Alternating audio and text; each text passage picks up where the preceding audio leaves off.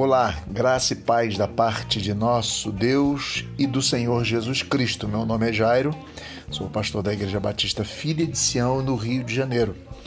E quero que este áudio seja o bastante para que possamos refletir no Evangelho e, refletindo nele, porque isso produza em nossas vidas uma transformação tal que sejamos semelhantes a Jesus. Trago hoje a vocês todos um texto bíblico que é o texto de Ezequiel, capítulo 16, versículo 49 e 50. Depois também o texto de Judas que leremos já já. Diz assim Ezequiel 16, 49 e 50. Eis que esta foi a iniquidade de Sodoma, tua irmã, soberba. Fartura de pão e próspera tranquilidade teve ela e suas filhas mas nunca amparou o pobre e o necessitado.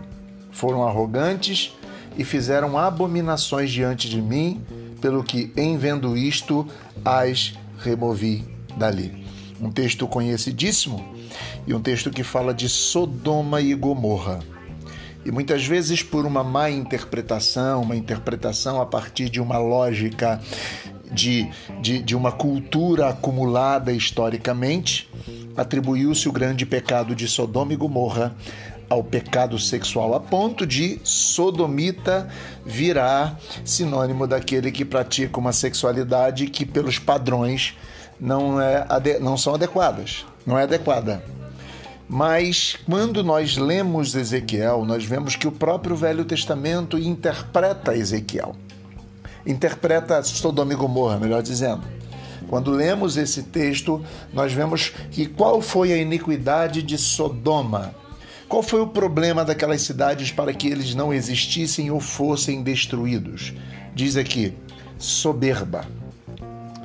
Diz mais, fartura de pão e próspera tranquilidade, ou seja, acumulação de coisas desnecessárias. No entanto, diz aqui nunca amparou o pobre e o necessitado. Versículo 50 ainda diz: Foram arrogantes e fizeram abominações diante de mim, pelo que, em vendo isto, os removi dali. Qual foi, de acordo com Ezequiel, peca o pecado, ou quais foram os pecados de Sodoma e de Gomorra? A soberba, a arrogância, a fartura de pão a acumulação de riquezas, portanto, não teve capacidade de amparar o pobre e o necessitado. Por isso, diz o texto, eu os removi dali. Outro texto que vai falar sobre esta mesma passagem está em Judas, versículo 7. Diz assim: Eu vou ler o 6 e o 7. E os anjos os que não guardaram o seu estado original, mas abandonaram seu próprio domicílio, ele tem guardado sob trevas em algumas em algemas eternas para o juízo daquele grande dia. Ou seja, usando uma leitura apócrifa, Judas faz um comentário. E os anjos seguiram um outro. Os anjos abandonaram, afastaram-se do seu estado original. Aí vem versículo 7, como Sodoma e Gomorra. E as cidades circunvizinhas que, havendo se entregado à prostituição, como aqueles, como aqueles quem? Como os anjos que abandonaram a sua habitação. É, como aqueles seguindo após outra carne, seguiram outro Senhor são postas, por exemplo, do fogo eterno, segundo a punição. Ou seja, nós temos então agora diante de Judas, estamos diante de Judas e temos a ideia de que Sodoma e Gomorra são comparadas aos habitantes, é, que os, os anjos que não guardaram seu principado são comparados a Sodoma e Gomorra.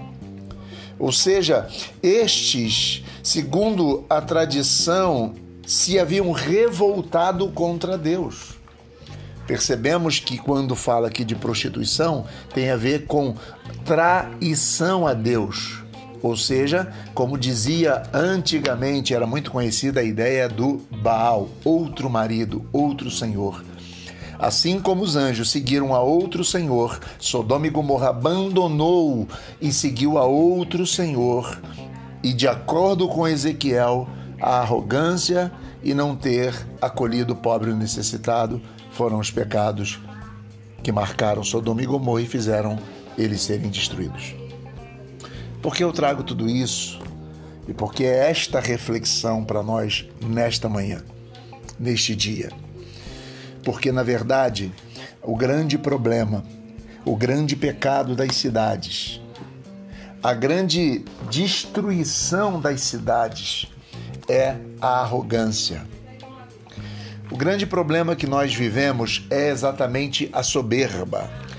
Nós nos sentirmos não necessários de Deus e agirmos pelas nossas forças, agirmos pelos nossos próprios, é, pelas nossas armas, pelas nossas próprias formas de responder à violência, à maldade, etc, etc. E, tendo fartura de pão, não acolher o necessitado. O grande pecado que nós precisamos combater nas nossas vidas é não acolher o outro que necessita de nós e muitas vezes a necessidade ela pode não ser expressada a partir da questão somente financeira. Mas é preciso acolher o outro que tendo necessidades, sejam elas de ordem moral, ética, sejam elas de ordem sentimental, existencial, nós precisamos acolher.